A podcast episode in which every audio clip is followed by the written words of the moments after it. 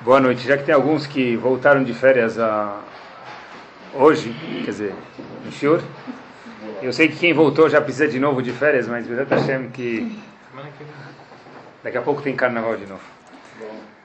Bom, o que a gente vai falar Bezat Hashem hoje, com a ajuda de Akadosh Baruch eu acho que se a gente levar essa mensagem a sério, na verdade é um sentimento fantástico, eu acho de verdade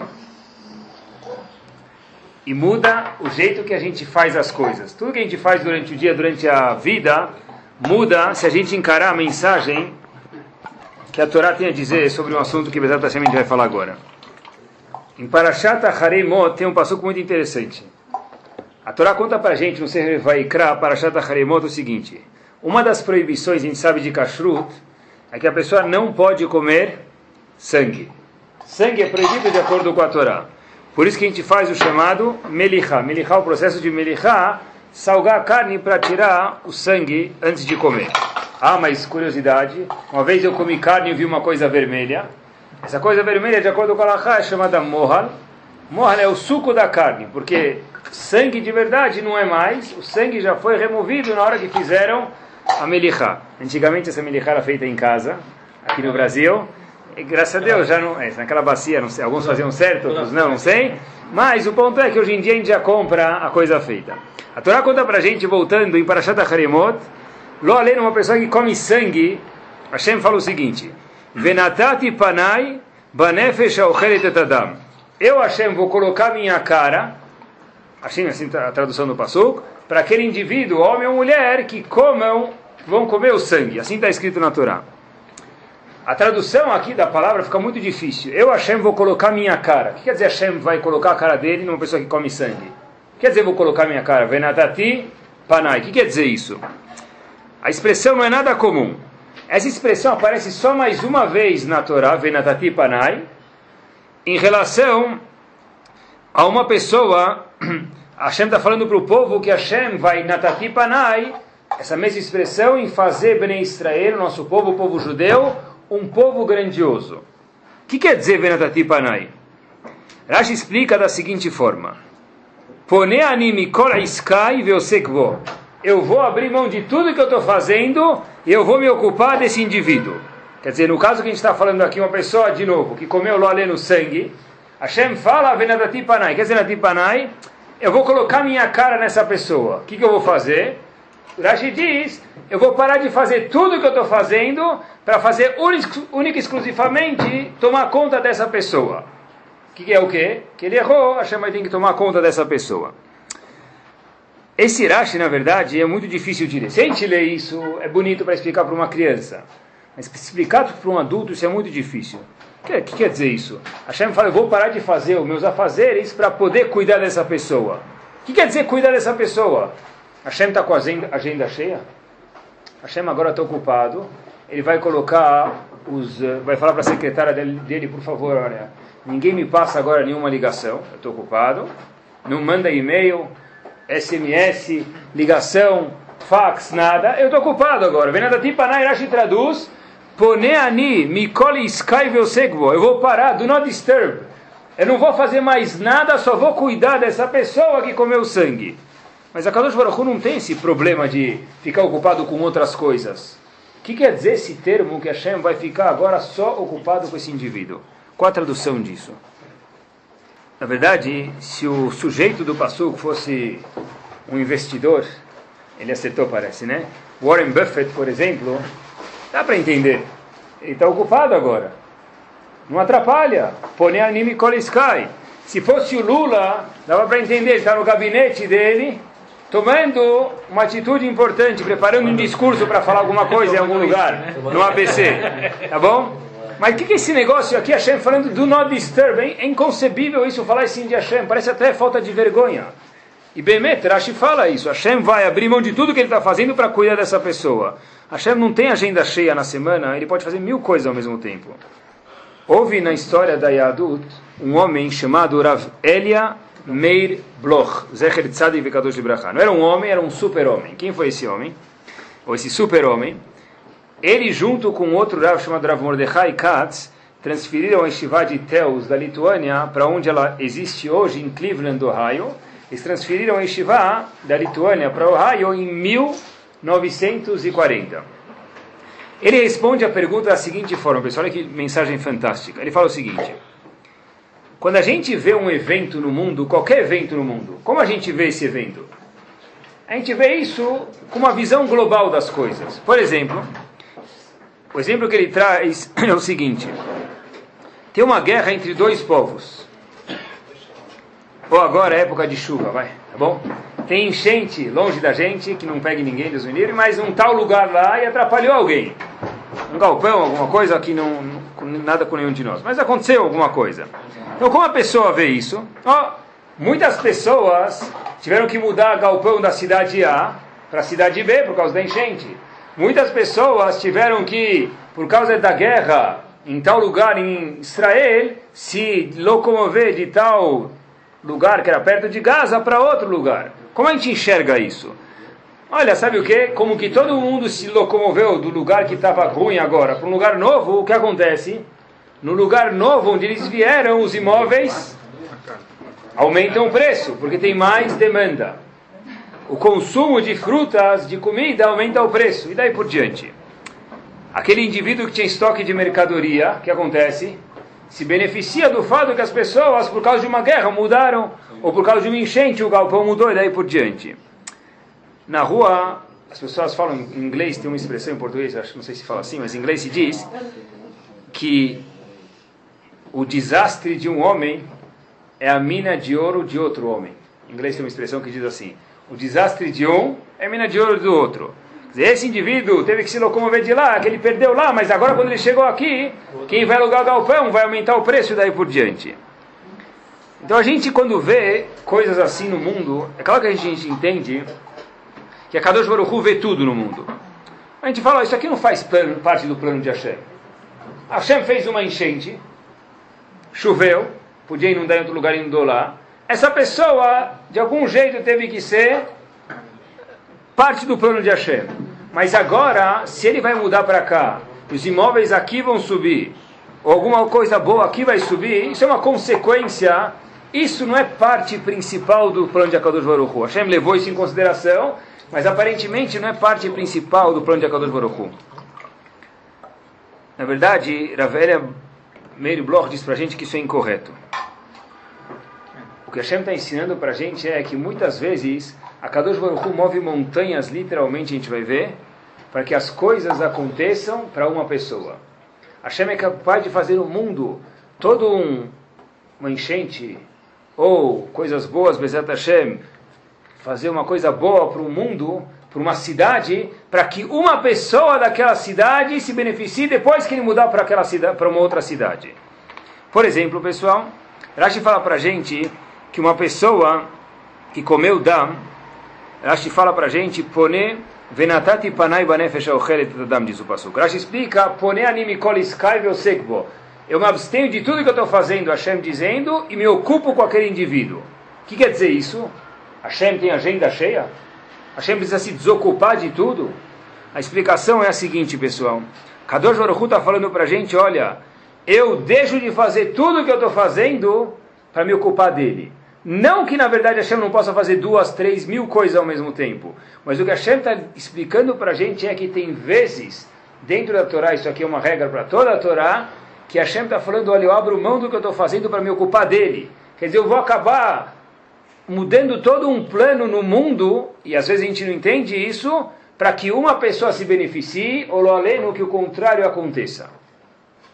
A gente não entende e não dá para entender mesmo, e não é propósito, e nem tem a capacidade de fazer a gente entender também, por que, que Hashem faz coisas no mundo. Não posso, é difícil trazer exemplos, por que acontece. Mas, certeza, se tem fatos hoje acontecendo em Israel, a gente sabe, não felizes, difíceis para as pessoas que moram lá e para todo mundo que mora em qualquer lugar do mundo, que envolvem guerra e paz, isso aqui Hashem faz as coisas exatamente calculadas. Se uma pessoa foi beneficiada na Europa com isso, Hashem é capaz de fazer toda uma guerra em um lugar, porque uma pessoa na Europa merece ser beneficiada. Porém, eu vou mudar tudo para que aquele indivíduo lá faça. E por que Hashem não faz direto na Europa? Não sei responder, são contas de Akadosh Baruch. Mas o que a gente sabe é que Hashem é capaz de mover montanhas para privilegiar uma pessoa que está perto daquele lugar. Ou, por exemplo, o mundo agora, todo mundo sabe, não tem nada aqui para me adicionar para vocês, sabe melhor do que eu, economicamente é uma situação bastante delicada. Dizem que já faz dezenas de anos que o mundo não passa, que Bezat Hashem melhore rápido. Por que Hashem fez isso, ninguém sabe. Mas o que a gente sabe é que toda coisa que a Kadosh Baruch faz tem a razão de ser minuciosamente, absolutamente nada aconteceu e vai acontecer com ninguém se não é parte do plano de Akadosh Baruch Não é porque ele precisa de carona e ele passa correndo que o carro esbarrou em mim e eu me machuquei. Não é porque ele precisa de ar-condicionado, então ligar o ar-condicionado e eu beneficiei do ar-condicionado. Eu me beneficiei porque a Kadosh Baruch queria. E talvez a Kadosh Baruch só fez ele ligar o ar-condicionado para que eu me beneficiasse. Loreno, talvez a Kadosh Baruch só fez ele correr e precisar ir de ponto A a B para que eu, contrário, me prejudicasse. Ou seja, tudo que a Kadosh Baruch faz no mundo, minuciosamente, cada pingo no i, Hashem faz porque as coisas que acontecem com a pessoa, ele tem que ter emuná, pia nisso mesmo, que tudo acontece porque Kadosh Baruch quer. Estava procurando antes de preparar o shur, e durante o shur, como que a ciência enxerga as coisas. Muitas vezes a gente vê que a ciência é contra a Torá. A maioria das vezes a gente vê que isso aqui está errado. Ou porque a pessoa não leu a ciência direito, ou porque a pessoa não viu exatamente a opinião da Torá conforme os Hachamim querem que a gente enxergue. Justo aqui, a ciência bate exatamente com o que a Torá tem a dizer. Tem uma nova divisão na ciência, é um estudo da ciência, já faz alguns anos, chamado estudo da sincronicidade. O que, que é isso? Ciência, quer dizer, ciência por definição usa tudo menos a fé da pessoa. Para ser uma coisa científica tem que ter dados fixos e nada a ver com a emuná da pessoa. Porém, mesmo a ciência tem um estudo chamado, vocês podem procurar, estudo da sincronicidade que sugere que o acaso não existe. Mesmo aquele Big Bang que falaram milhares de anos, existe esse estudo da sincronicidade, procurem no computador depois, da ciência que diz que o acaso não existe. Cientificamente, eles estão tentando provar que isso é uma verdade, que não existe o acaso. Quantas vezes já aconteceu? Já faz 10 anos que eu não lembro daquele meu amigo. Hoje, eu comecei a pensar nele. E justo hoje ele me ligou. Faz 10 anos que eu não vejo ele. A última vez que eu vi ele, a cores, foi no álbum do meu bar mitzvah. É mais de 10 anos. 11, vai. Tá bom? Faz alguns anos. E de repente, olha, hoje eu folhei meu bar mitzvah, lembrei dele. E justo hoje ele me ligou. Por que aconteceu isso? Diz Hashem, porém animikol iskaivel segbo. Às vezes, Hashem fez ele precisar passar nessa rua para que eu pudesse ver ele. A cada jogo queria, por que não sei. Mas nada no mundo acontece por acaso. Vamos levar esse conceito, pessoal, um passo adiante. E a gente vai ver que tem uma lei muito, muito curiosa aqui. Está escrito o seguinte: a gente ficou no Egito 210 anos. Tinha que ficar 400. Hashem contou esses 400 de outro jeito. E a gente passou de fato no Egito como escravo do Faraó 210 anos no Egito. Está escrito na Torá uma coisa muito difícil. Lot ta'ev mitzri. Eu tenho uma proibição da Torá de detestar um egípcio que quer dizer isso? Hoje a gente já não sabe quem é egípcio e quem não é, mas vamos dizer que eu soubesse quem é descendente dos egípcios que fizeram nossos tataravós sofrerem, existe uma proibição da Torá de detestar um egípcio. Aparentemente, isso aqui não faz muito sentido. Por quê? Na verdade, o cara me fez sofrer há 210 anos. Ele bateu no meu bisavô. Agora tem uma proibição de eu não detestar ele? Eu devia fazer o quê? Se eu puder ficar parve, já devia ser mitzvah eu não detestar ele, por que eu não posso detestar um egípcio? Ele me maltratou 210 anos. Quantas gerações são 210 anos? Quatro, cinco, seis? Quantas gerações são 210 anos? Nove gerações. Quer dizer, nove gerações. Quando uma pessoa abria o álbum de casamento do pai dele, ele já via no casamento o indivíduo com um chicote batendo no pai dele. Olha, você tem cinco anos para se casar e volta para o trabalho o avô dele, o bisavô, o tataravô dele. De repente a Torá diz para a gente, sabe o que? Seja fino. Lot Taev Mitzir, não detesta um egípcio. Como seja fino? Seja aqui parece insensível. Que, que fineza que é essa? Pessoal, essa pergunta forte. Eu vi uma, uma vez, Ravela Lapian, tem um livro chamado Lev Elial, ele diz o seguinte. Ele responde da seguinte forma. A gente leu a semana passada, para Parashat Beshalach, está escrito Vaihi Beshalach Paroetam. Qual o livro mais vendido no mundo? Bíblia. Qual o livro mais duradouro? Quer dizer, que começou a existir até hoje e vai existir mais, Baruch Hashem, por um tempo? Bíblia. Harry Potter 1, 2, 3, 4, 5, 6 é muito famoso, mas vende menos do que a Bíblia. E é coisa de poucos anos atrás, daqui a poucos anos ninguém lembra mais daquele bruxo. A Bíblia, Leavdil, a Torá, seja Novo Testamento ou Velho o que for, é uma coisa que principalmente a gente sustenta no Velho Testamento, a Torá própria é o livro mais vendido no mundo. De repente Hashem fala, olha meu amigo, se você está no Brasil, se você está nas férias em Miami, em Honolulu, onde você estiver, todo mundo nessa semana vai ler uma paraxá. Que paraxá que é? Vai rir, Beshalach parou. Imagina o Kavod. Não é que ele vai sair um dia no estado de São Paulo no jornal. Não é que ele vai sair uma semana no jornal. A cada ano no mundo inteiro, o livro mais vendido do mundo vão mencionar esse indivíduo chamado Faraó. Vai rir, Beshalach parou. O Faraó mandou o povo embora. Mentira, é uma ova. O faraó mandou o povo embora? O faraó não mandou ninguém embora. Hashem, depois de dez macotes, sufocou ele prendeu ele, amarrou ele no colarinho, falou: Olha, meu amigo, ou você manda o povo embora, ou você manda o povo embora. Ou terceira opção, você manda o povo embora. De repente está escrito: Vai Ribeshalach parou. Paró mandou o povo. E para sempre se lê isso, um cavoto para Paró. Que orgulho, que respeito que ele merece esse indivíduo. Torá para a gente o seguinte: olha, é isso aí. Paró acompanhou a gente na saída do Egito.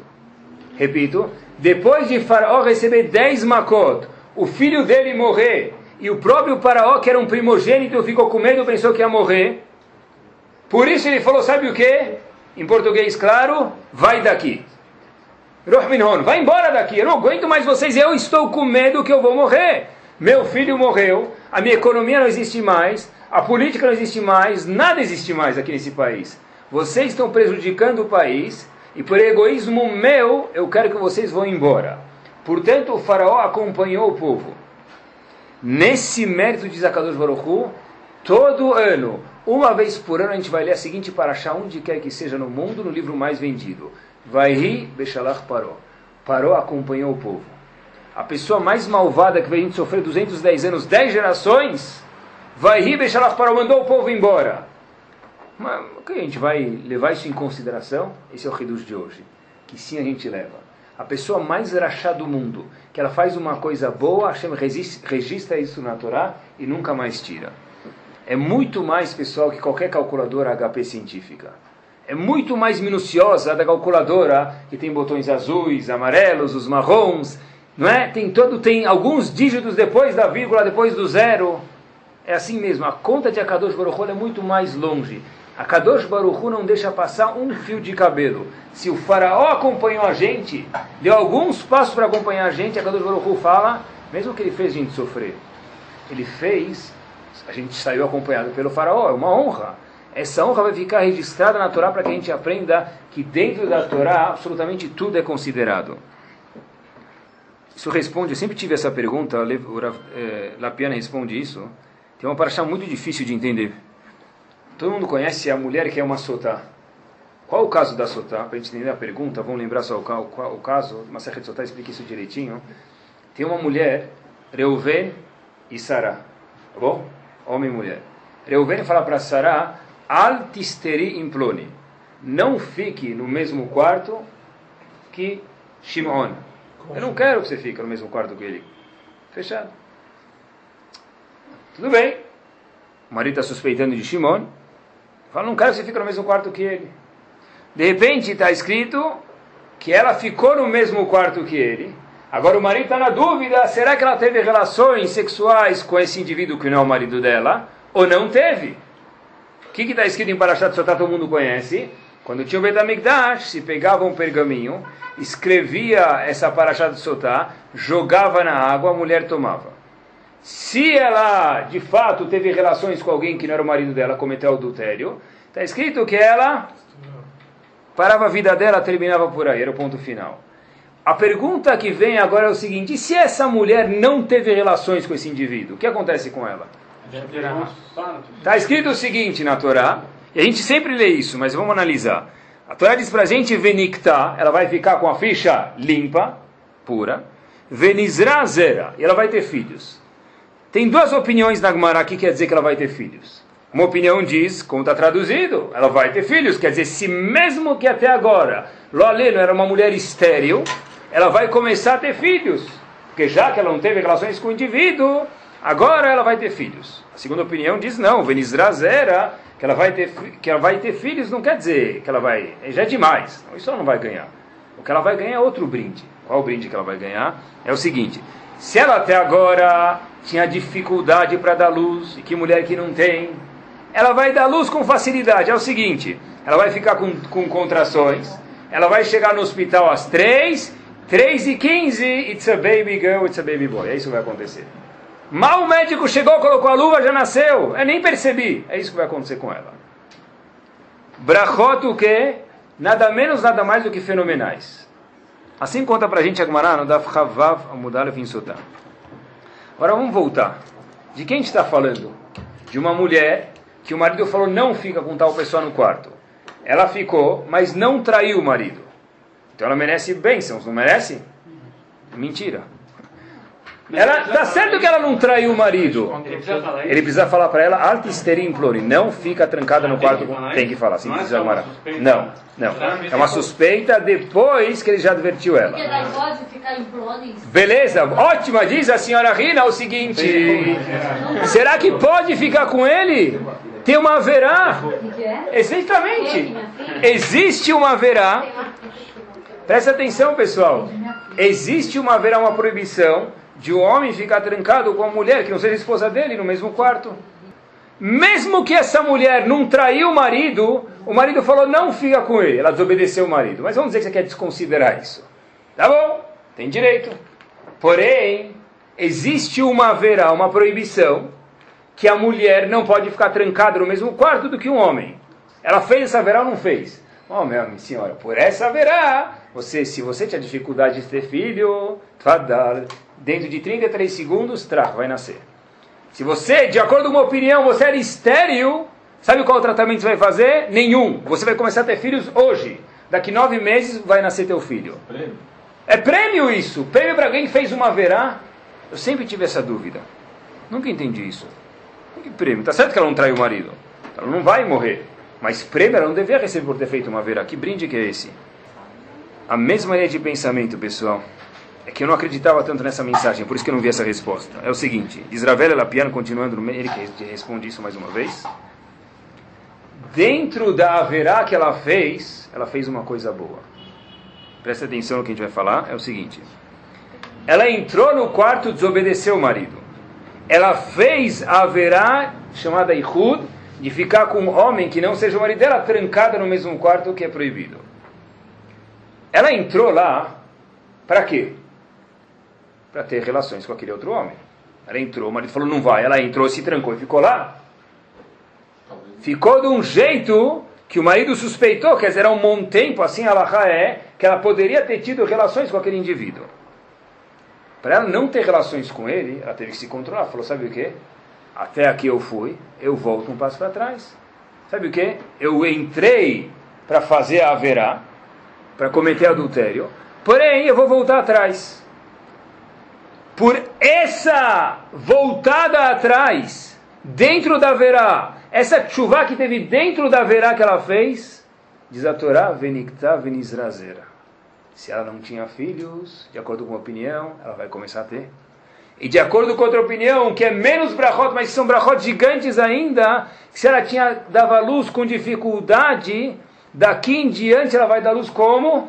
Com facilidade. É um riducho gigante, pessoal. É o seguinte, ela já passou a vergonha de tomar água de sotá, já desculpou o fato dela ter feito a verá de Ihud. Agora, dentro dessa conta master, olha lá dentro com o microscópio, você vai ver que ela fez uma, entre aspas, Messirut Nefesh. para não ter relações com aquele indivíduo.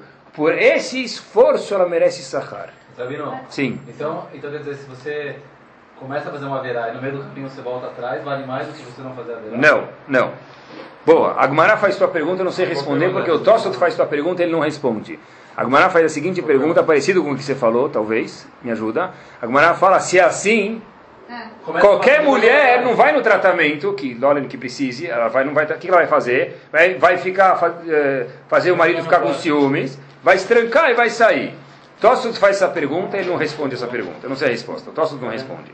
Mas a ideia que a gente vê daqui indiscutível é o seguinte, que dentro de qualquer haverá, se a pessoa voltar atrás, mesmo que ele estava indo fazer uma verá e ele vai, por aquela parte, vai pagar, como que a mulher teve que tomar água de soltar no Betamigdash, na frente de todo mundo, é uma vergonha gigante. Mas se ela se controlou, por isso ela vai receber sahara, vai receber mérito. Algo que a gente vê, o mesmo conceito que a gente começou. Hashem fala, eu abro mão de tudo e eu vou me preocupar com aquele indivíduo. Hashem olha cada etapa do processo da vida da pessoa. Nada passa em vão, pessoal. Mas, então haverá de tudo só é válida se o marido proíbe antes? Não. A verá de Huda ela existe sempre, de ficar um homem com uma mulher no mesmo quarto. Aqui, para que ela vire soltar e o marido possa checar ela com a água, ele primeiro precisa advertir ela, fala, olha, altisterim marido não Não fica com esse mesmo indivíduo. assim Aí não adianta. soltar? Não, não é soltar. Ela não pode tomar água de soltar. Para ser soltar, tem alguns requerimentos. Tá? Por que, que a mulher é castigada e o homem não? Ah, a- não, uma- o homem, claro- não, o homem, se o homem foi com a mulher que não era dele, ele também morre. Só que ele não tem o, a- o privilégio de soltar, é só para a mulher, porque o marido vai continuar vivendo com ela de um jeito tranquilo, para verificar. Agora o homem, se ele foi, o homem, se ele foi com a Shetish, ele morre. Não, mas e se a desconfiança... Não, morre, é carente, né? A desconfiança da mulher, A desconfiança da mulher com ao homem. ela não se resolve, você tem razão. Parece que a mulher, aí não tem como resolver. Rabino, Soltar não morre ou é Na verdade, que se ela é sodá, a Gemara diz que ele também morre. Uma vez que a mulher é sodá, se Sará de fato teve relações, ela explode, o cara também explode, diz a Gemara pra gente. Quer dizer, se resolve, mas começa via ela, mas se resolve também. Na verdade é o seguinte, né? Não, mas uma mulher casada não. Então, na linguagem da Gemara, isso é chamado o seguinte: Ein Akadosh Baruchu Mekapeach Sechar Korberia. Hashem não deixa de pagar absolutamente nada do que a pessoa fez. Em árabe, como se fala? desculpa, é, morre ou é? Morre. Morre. Em árabe se diz, como se fala isso em árabe? Não sei se tem uma expressão, mas dá para a gente juntar, se vocês me ajudam. Mafishi balash. Não tem nada que passa vazio. Nada de graça, mas é muito mais que nada de graça. A Kadosh Baruch Hu olha tudo, não tem nada balash, não tem nada que passa despercebido. A Kadosh Baruch Hu na vida olha tudo o que a pessoa faz. Se uma pessoa falou 13 Lashonara hoje, ontem ela falou 14, ela vai receber o mérito por ela ter parado de falar um Lashonara a menos hoje. Mas ela falou 13, mas ela segurou de falar um. Ela vai deixar de, vai receber mérito por aquilo. É Hidush gigante isso, pessoal. Rabino, eu, eu não entendi uma coisa, mas então a Hashem paga para beneficiar uma pessoa, mas esse benefício às vezes implica em... Esse benefício é capaz de fazer todo um redemoinho para que aquela pessoa se beneficie. Os outros que vão entrar nesse jogo fazem parte do plano e tem que passar por isso também. Mas a Hashem é capaz de fazer mover passar- montanhas para que essa pode pessoa se beneficie. Um plano negativo para Pode, pode. Mas ela tem que, ela merecia passar por isso. O Rambam diz pra gente, né, que Hashem é capaz de uma pessoa vir plantar uma árvore hoje, há mil anos atrás, mil não vai durar, mas há cem anos atrás, para que um tzadik passe embaixo de uma árvore, hoje estava muito calor aqui em São Paulo, está muito calor, esse tzadik para embaixo da árvore e se beneficie da sombra. Para isso, valeu plantar essa árvore há 100 anos atrás. Quer dizer, tudo no mundo é calculado nos mínimos, mínimos detalhes, pessoal. Na verdade, a gente pensar por quê, não sei, mas a Kadosh Baruch só faz isso por uma razão, eu acho. Porque ele gosta da gente. O fato de Hashem estar sempre olhando, para olha, eu vou olhar dentro da verá onde tem de bom, é fato, eu acho, eu entendo assim, a gente fala toda vez antes do Shema Israel, Abocher Be'amo Israel, Be'al Hashem escolheu a gente só com uma razão, Ahava, com amor. Eu vi uma história, pessoal, nome meio não tão comum, mas o sobrenome da pessoa, do, desse indivíduo, desse rabino, era Safsel. Não Safsal, Safsal é mesa. Não é Safsel. É o nome, então não, vou- não vou mudar, porque esse é o nome dele, não gosto de mudar a história. É. Sofá, sofá não sofá. Então, não é, não é sofá, Safsel. Bom, nunca escutei sobrenome, mas essa história aconteceu exatamente assim. Tinha um grupo que estudava com ele. Ele era um rabino, dava aula. Tinha um grupo que estudava com ele duas vezes por semana, três vezes por semana. E esse grupo vinha com os pais. Os pais acompanhavam os meninos pequenos, deixavam na escola e eu não tinha motorista, tá bom? Ou as mães não podiam vir. Então os pais acompanhavam, muitas vezes o pai, melhor dizendo, acompanhava o menino pro pro Heider lá, à tarde, duas vezes por semana. Esse indivíduo, Avraham, chega sozinho no Heider. Ele chega sozinho. Por que ele chega sozinho? Porque a história passou poucos anos depois da Segunda Guerra Mundial, esse indivíduo de fato não tinha pai. Rav Savsel pergunta para ele, Avraham, o que você está estudando no teu tempo livre? Você estuda outra coisa? Ele fala, olha, estudo uma Sechet de Gitin, uma das Gmarot, tratado do Talmud. O Rav fala para ele, olha, eu gostaria de ser teu Havruta. Posso estudar com você duas vezes por semana, meia hora? O menino fala, comigo?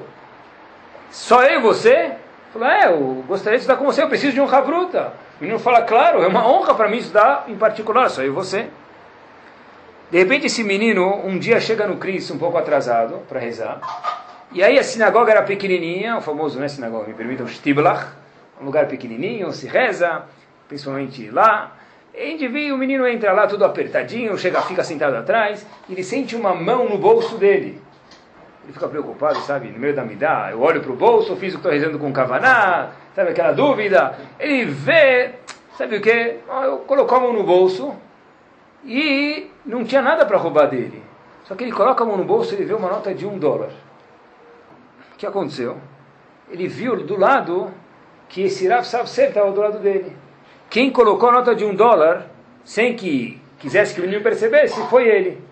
Mas, o menino percebeu, voltou a estudar, e aí, cada dia, naquele dia que ele recebeu um dólar, ele começou a pensar, olha, um dólar são três horas de aluguel de uma bicicleta. Porque cada hora são 35 centos de um dólar. Se eu alugar por três horas, provavelmente o dono do parque vai me fazer três horas por um dólar. E o menino estava já pensando nas três horas de aluguel de bicicleta que ele ia ter para poder passear. Cada vez que eles estudavam, para viu a alegria do menino, ele colocava mais um dólar no bolso. Sahacola são dois dias por semana, são dois dólares por semana. Ele falou, olha, sabe o que? Para ver um sorriso desse vale a pena. Esse Rav nunca contou nada para ninguém. Ficou de idade, tra, esse menininho Abraham cresceu, ele virou Mashgiach no Meshivá, a história aconteceu exatamente assim, virou Mashgiach, a gente falou Mashgiach, não é da comida, ele virou o chefe espiritual, falar em português, de uma Yeshiva em Nova York. O que, que ele fazia esse, esse Rav? Ele fazia a prova para ver quem ia ser aceito no Yeshiva e quem não ia ser aceito. Todo mundo que entra para fazer uma prova, o que, que ele faz? Fora que ele, me permitam, vai no banheiro dez vezes antes de fazer a prova, ele está tremendo. Não consegue tomar café direito, lembro até hoje. Eu fui fazer a minha prova de Smichá quando estava na Yeshiva, e, e o Rav, eu não sabia que ele fazia isso, perguntei, olha, acho que eu gostaria de fazer a prova com o senhor, quando o senhor tem tempo. Ele falou assim para mim, certeza que você está pronto? Aí eu não sabia que não estava isso todo mundo. Eu falei, acho que sim. Ele falou, você tem certeza? Eu falei, é, não tenho certeza. Ele falou, então me liga daqui dois meses. Eu já estava meio assim, e depois eu liguei e falei, agora eu tenho certeza, né? E você vai lá pensando em um milhão de coisas, você consegue se concentrar em tudo menos o que ele vai te perguntar. Será que eu vou responder certo? E, que, e se ele olhar feio para mim, e tudo que eu estudei é hoje que eu preciso fazer a prova, e quando eu vou poder fazer de novo? Então esse menino de novo está preocupado. Ele entra lá, o menino senta na cadeira, e Abraão pergunta para ele, olha Habibi, Ebermi, como você se chama? Ele falou, eu? Eu me chamo tal, e meu sobrenome é Sav Sel. Avram fala, olha, você é família do Yaakov Savsel? Rav Yaakov Savsel? Fala, sim, é meu avô. O senhor conhece? Olha, a sua prova já está feita. Protexas tem razão. A sua prova está feita. Você está de imediato admitido nesse Shiva. Por quê? Se não fosse seu avô, hoje eu não estaria aqui. A Kadosh Baruch Hu move mundos e nada passa em vão. Ninguém sabia daquele um dólar, ninguém sabia do tempo, da dedicação que o Rabino dava duas vezes por semana, meia hora para aquele menino que demorou um ano. Ninguém sabia. Mas a Kadosh Baruch Hu não deixa nada passar em branco. Se a Sotá tem um mérito porque ela se retraiu no momento, nada que a pessoa faz, seja positivo ou do lado contrário, passa despercebido nos olhos de Akadosh Baruch Hu. Isso aqui, de fato, vira uma lahá. Uma vez perguntaram para o Shiva de Baltimore a seguinte questão. Uma pergunta interessante, não sei se a gente vai entender, mas ela existe. Uma, pessoa, uma mãe foi perguntar para ele, olha, eu quero dar aula numa escola. Alguns dias por semana me pediram. Sabe que vai ser de benefício. Então eu sei que eu posso ensinar, eu tenho a capacidade, mas para que eu ensine, meus filhos vão ficar sozinhos. Eu posso pegar uma babysitter por aqueles momentos, lá não se lembrem, lá não se esqueçam que não tem faxineira, empregada e por diante. Então eu posso pegar uma babysitter por aquela uma, duas horas que vou me deslocar, sair de casa, mas essa babysitter não é Shomer Shabbat. Vale a pena eu sair de casa, deixar meus filhos com ela? Eu não sei o que ela vai falar para os meus filhos, educar os outros e colocar meus filhos em risco ou não. Diz a Weinberg, Zecher Tzad Vikadosh Ebrachá, o seguinte. Por favor, tenta pegar uma babysitter que é Shomer Shabbat. Faz esse esforço ao máximo. Porém, se você não conseguir, essa lahá não é para todo mundo, mas aconteceu e a gente pode aprender daqui a lição, né, que é uma lahá para a gente aprender isso, para colocar em prática para hoje, mas o conceito, certeza, ele existe. Diz a Weinberg, tenta mais uma vez. Mas se você não conseguir, vou te explicar uma coisa importante, nunca mais esqueça isso. As palavras que ele falou, tem um livro, está anotado lá, Nesse mundo existe uma entidade chamada Ribono Shel Olam. Tradução, Ribon, o dono Shel Olam, do mundo inteiro. Quando a gente vai ajudar outra criança em Yehudiá, certeza dos Baruchu não vai deixar de olhar isso e fazer com que Loale, nossos filhos, se prejudiquem. Em Akadosh Baruchu Mekape Ashar Korberia. Hashem não deixa de pagar nada para ninguém. Mafish Balash. Nada passa de graça. Tudo é considerado nos olhos de Kadosh Baruch. Kadosh Baruch comanda o mundo, diz Rav Weinberg. Se você faz a vontade dele, ele nunca, maiusculamente, ele vai te deixar na mão. Não, mesmo no mundo, pessoal, sabe que em 1941, depois da, quer dizer, na época da Segunda Guerra, a Coca-Cola, por motivos de deslocamento, não tinha como receber o xarope que faz a Coca-Cola. E eles tiveram que inventar, inventar outra bebida. Por um tempo. Como chama essa outra bebida? Fanta. Da onde vem o nome Fanta? Fantástico. Fantastic, fantastic, é porque em muitos idiomas, fantástico é igual, então eles cortaram e fizeram Fanta. Porque não tinham como se deslocar, e quando voltou a Coca-Cola, esqueceram da Fanta. Só que até hoje a Fanta existe. É, Ashgaha Pratit, tudo no mundo é Ashgaha Pratit. Tudo no mundo. Tudo no mundo. Não sei se era laranja ou uva, tá bom? Mas é Fanta. Tem mais um exemplo, mesmo do mundo, pessoal. Como surgiu a jacuzzi? Mafishibalash. Nada no mundo é por acaso. Principalmente o que eu vejo preparar o shur, né? Tá bom? Ah, de onde você descobriu isso? Não sei, Hashem mandou. Nada, nada é por acaso, por isso que apareceu no shur. O que, que é jacuzzi? São alguns irmãos que têm o sobrenome jacuzzi. Jacuzzi o que, que é? É o irmão Já com o seu. Não tem. Não, vou falar. Café. Tá bom? Mas é. Tá bom? Não deu, não deu, essa não deu certo. Mas é alguma coisa assim, tá? Jacuzzi não é isso. Eu sempre pensava que eram alguns irmãos, tá? Jacques e Uzi. Pronto, ficou melhor, vai. Tá bom? Depois tem que editar isso. Tá bom? Jacques e Uzi se juntaram e formaram o quê? Jacuzzi. Mumasbut. Mentira, Sheker. Jacuzzi é um sobrenome. E na verdade, eram irmãos que eles tinham uma fábrica de duas coisas: hélices de avião e bombas de irrigação de água para plantação.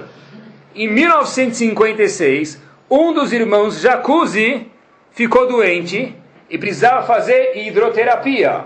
Aonde vai achar em 1956 hidroterapia? Nem a direita no fim do mundo não vai achar. Que tal a gente pegar a nossa bomba de, a nossa hélice de avião, com as bombas de irrigação e fazer uma coisa de hidromassagem? Muito bem. Exatamente 12 anos depois, 1968, surgiu a jacuzzi. Por isso que ele ficou doente? Não sei. Ele ficou doente porque tinha que ficar doente, era contra o Jakadosh Baruchu. Mas nada no mundo é à toa. Então se alguém tem jacuzzi em casa, lembra que foi a hélice, mais a bomba de irrigação. Tomou Fanta? Fanta foi falta de Coca-Cola, não tinha que ser Fanta. Mas por que, que veio a Fanta fantástica? Por quê? Alguns diet, outros não, mas por que veio? Porque na verdade foi falta de Coca-Cola. No mundo não existe absolutamente nada que é sem existir, sem ter razão de existir, pessoal, razão de ser. Nada, é, mas é, é, é é mais ainda, essa história do Sultan me deixou assim arrepiado. Não existe coincidências e nada no mundo, nenhuma respiração passa despercebido, não é considerado por Akadosh Baruch. Sabe que a gente ficou, por que a gente foi ser escravizado? Então todos os mefarshim dizem, isso é verdade, a gente precisava ficar sendo escravizado para ser um povo. Por quê? Boa pergunta para uma outra vez, Bezat Hashem. Mas o povo precisava passar por um povo para ser escravo, para virar um povo chamado Israel, o povo judeu. A pergunta de um milhão, que a gente talvez não saiba a resposta, eu também nunca tinha prestado atenção, por que justo no Egito? Qual mérito, ou azar, ou o que for, que Paró teve de ser Cara, potência dela. ele? Hashem podia ter feito isso 20 anos antes e ir para a Grécia, ou Atenas, ou o que for. Por que justo para o Egito? Por que justo no Egito? A gente tinha que ser escravo, mas por que, que o, o egípcio, o Egito, tinha que ser. Ah, para o Nilo virar sangue. A Hashem fazia o Tietê virar sangue. Precisava fazer o Nilo virar sangue, podia vir para o Brasil. Não tem, essa não é a razão. Pessoal inédito. inédito. Diz o cérebro de Akadosh Baruch para a gente o seguinte: o cérebro de Akadosh Baruch Talmud. A Gemara diz para a gente em Sotá, Dav Mem Vav Amud Bet. Amar Rabbi Yoshua Ben Levi. Tem que levar isso a sério. Bishvil Dalet Pesiot Shelavá Paró le Avraham. O faraó, faraó é o nome de um posto, não de uma pessoa, lembrem disso.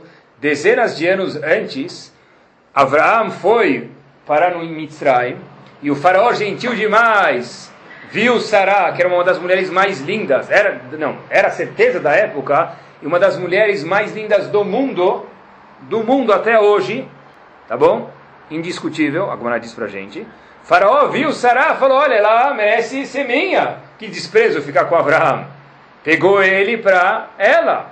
Só que no momento que o faraó ia encostar em Sará, ele ficou doente. Então ele percebeu que essa mulher é especial. Ele falou: Olha, volta para onde você veio. Quando ele falou: Volta para onde você veio, falou para Abraão: Por favor, olha, pega aqui a imigrantes, pega aqui a estrada e tchau, porque você ficando aqui eu tenho medo que eu vou ficar mais doente. E acompanhou a gente, Avraham e Sará, para ir embora do Egito. Diz agora para a gente, Amar ben Levi, eu volto. Bishvil dalet pesiot le Avraham. Por esses quatro passos, quatro, um, dois, três, quatro. Quantos passos a gente deu hoje? Quantos passos tem da minha cama para o meu banheiro? Eu faço isso 30 vezes por, por semana. Ninguém sabe. Quatro passos? Quatro passos? Nem, nem entra minha ficha. Alguém vai falar dos quatro passos que ele fez? Por esses quatro passos está escrito que o que? Nishtabed banav dalet meot shana. A gente ficou 400 anos subjugados aos egípcios pelos quatro passos. Um passo por cada 100 anos. A gente já merecia, já precisava passar por isso já. Mas por que justo no Egito? Por quatro passos que um rei anterior, um outro faraó, deu para acompanhar Avram Avinu. Mas quatro passos, que babaca! É, para mim era. Agora está ficando menos. E a gente tem que acreditar cada dia mais que de fato não tem um passo em vão. Se eu acompanho meu filho para a escola, um passo, eu dei dois passos. Eu desci para abrir a porta para ele se sentir mais confortável na escola. Você deu muito mais que dois, quatro passos, deu 400 passos. O que, que vai acontecer, eu não sei. Mas pelos quatro passos de Zagmará para a gente que deram, a gente acabou parando no Egito. Não entendi qual problema do farol ter O não é problema, é um mérito. Quando ele deu honra, ele, Avraham saiu com Sará, acompanhada pelo rei, pela potência da época. Por isso, gerações depois, o próximo faraó, alguns faraós depois, teve o status, vamos dizer, de receber os Eudim no país dele. Ah, mas foi um castigo, ele acabou sendo castigado. Muito bem. Mas ele, ele de algum fato merecia isso. Que a- Porque sendo isso, por quê? Pelo mérito que o faraó acompanhou ele. Quer dizer, algo, quer dizer, quatro passos, algo astronômico isso. O Havetz Haim uma vez, os Gdolim sabiam disso, pessoal. O Havetz Haim uma vez foi visitar uma cidade pequena, não sei o nome da cidade, por isso eu não vou falar para vocês, em Rosh Hashanah. Dois, três dias antes de Rosh Hashanah. Havetz Haim entra na casa do indivíduo lá, casa de antigamente era hoje um buraco. Então ele entra no buraco desse indivíduo e vê ele chorando.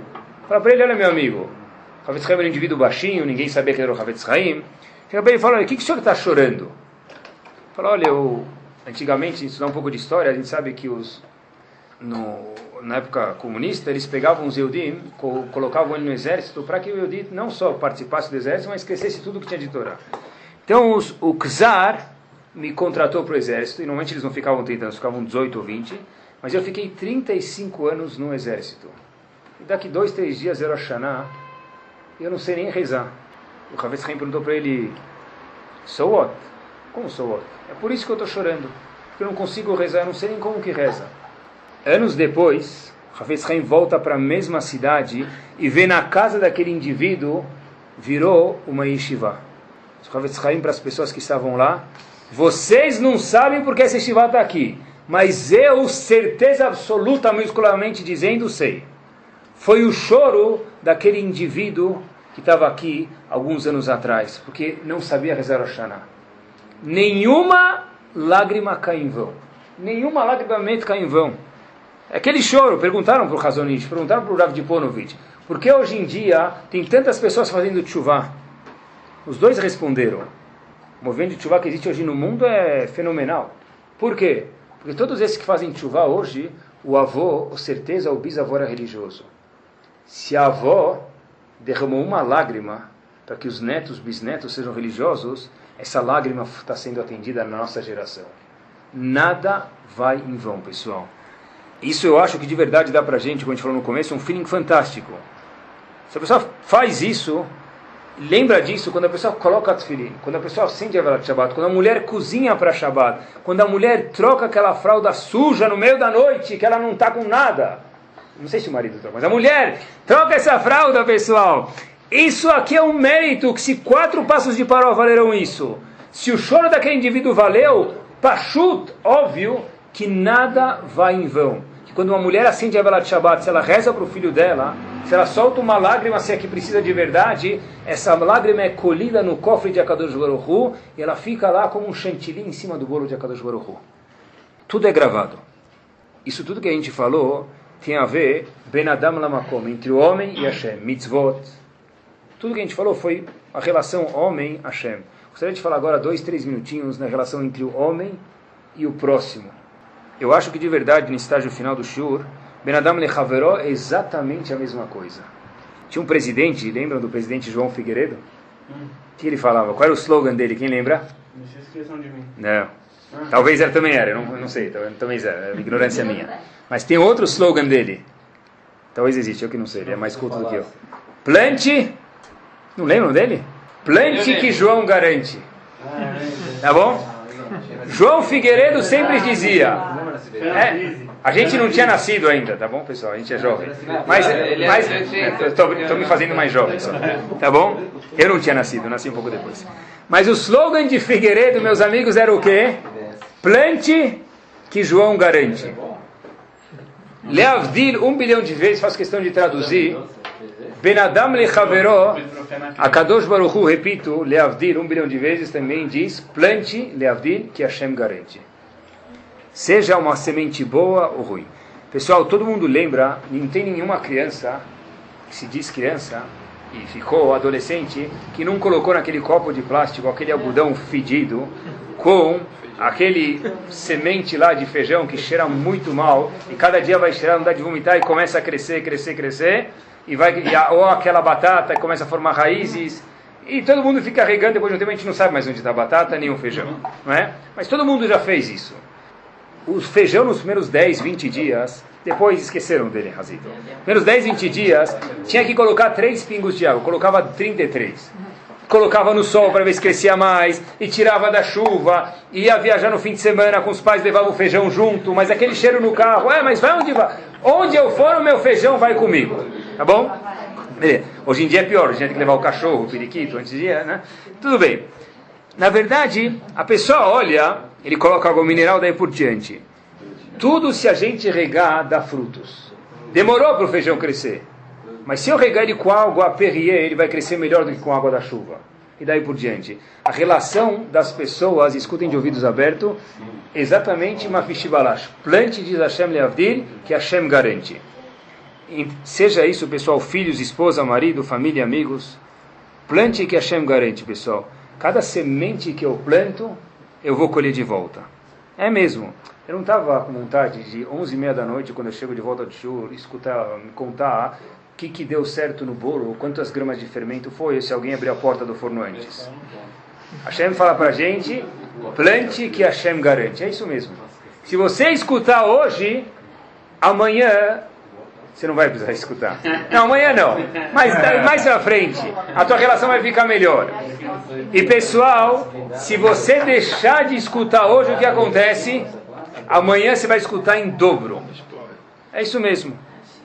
Se hoje você não der tempo para o teu filho, porque está ocupado com a novela das 6, das 7, das 8 e das 9, do e-mail das 10 às 11, amanhã Lo Aleno vai colher essa falta de atenção. Se você sentar, levar ele na pizzaria, se você sentar, brincar com ele no chão de Lego, se sentar fazer massinha, mesmo vai grudar nas tuas unhas, vai ficar uma meleca, amanhã você não lembra, mas ele lembra. Tudo na vida, pessoal, quando a gente planta, cresce. Quando a gente não planta, fica um terreno vazio. Qualquer relação entre uma pessoa e a outra. Tudo na vida é assim, não tem nada que passa desapercebido. Se uma pessoa, de verdade, se uma pessoa na casa dele, estou terminando, se uma pessoa na casa dele planta sementes de cacto, o que, que vai nascer? Espinhos. Espinhos. Se uma pessoa, de verdade, pessoal, entra na casa dele como Coronel Tainha, lembra do gibi? E o recruta zero. O que, que vai sair de lá? Como chamava o cachorro dele? Esqueci. Otto. Otto. Vai sair de lá o Otto. Isso que vai sair. Vai sair um monte de Otto de lá. É isso mesmo, pessoal. Se a pessoa planta isso em casa, vai ser assim. Se a pessoa em casa fala, deixa passar. Tá bom, sujou a parede, sujou o carro, caiu, derramou uma coisa, deixa passar. Os filhos dele vão ser muito mais amáveis, ele vai amar ele. No dia do casamento dos filhos dele, ninguém vai lembrar da toalha que sujou. Mas o filho vai lembrar, pai, eu lembro que uma vez eu fui na casa do meu amigo e o pai dele lavou ele com homo, dedei cândida porque ele sujou a toalha e meu pai não fez isso comigo. Ele vai lembrar. Eu não lembro, mas meu filho lembra.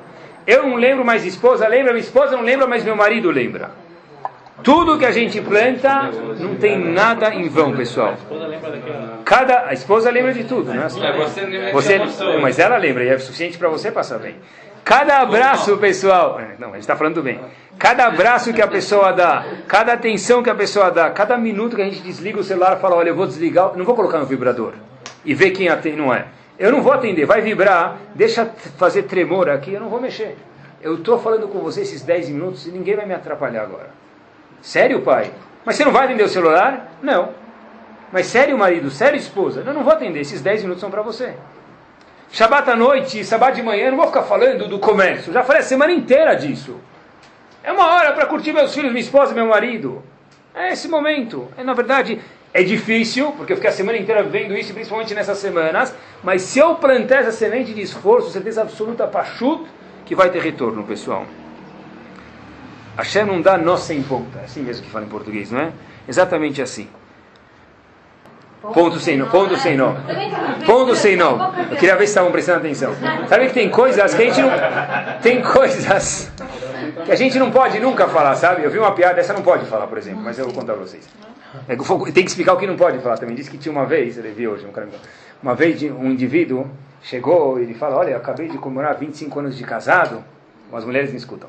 Vão comemorar 25 anos de casado e tal. Então, ele volta para a cidade dele e fala: E aí? Poxa, você não sabe, onde o senhor foi com a esposa, tal, o diretor da firma, tal? Poxa, eu fui pro Japão, levei minha esposa, tal, melhores hotéis, tudo. Todo mundo, e o pessoal fala, mas se com 25 anos de casado você levou tua esposa para o Japão, quais são os seus planos para 50 anos de casado? Falou, como? Pachut? E buscar ela de volta. Esse é o tipo de coisa que não pode falar. Essa não é para falar, essa não era para o Shur, tá bom? Só vou contar uma história para vocês. Para terminar, eu vou contar uma historinha onde a gente vê de verdade, pessoal, que em tudo na vida, nada fica em vão, pessoal. Uma história curta e com isso a gente termina, Bezat Hashem.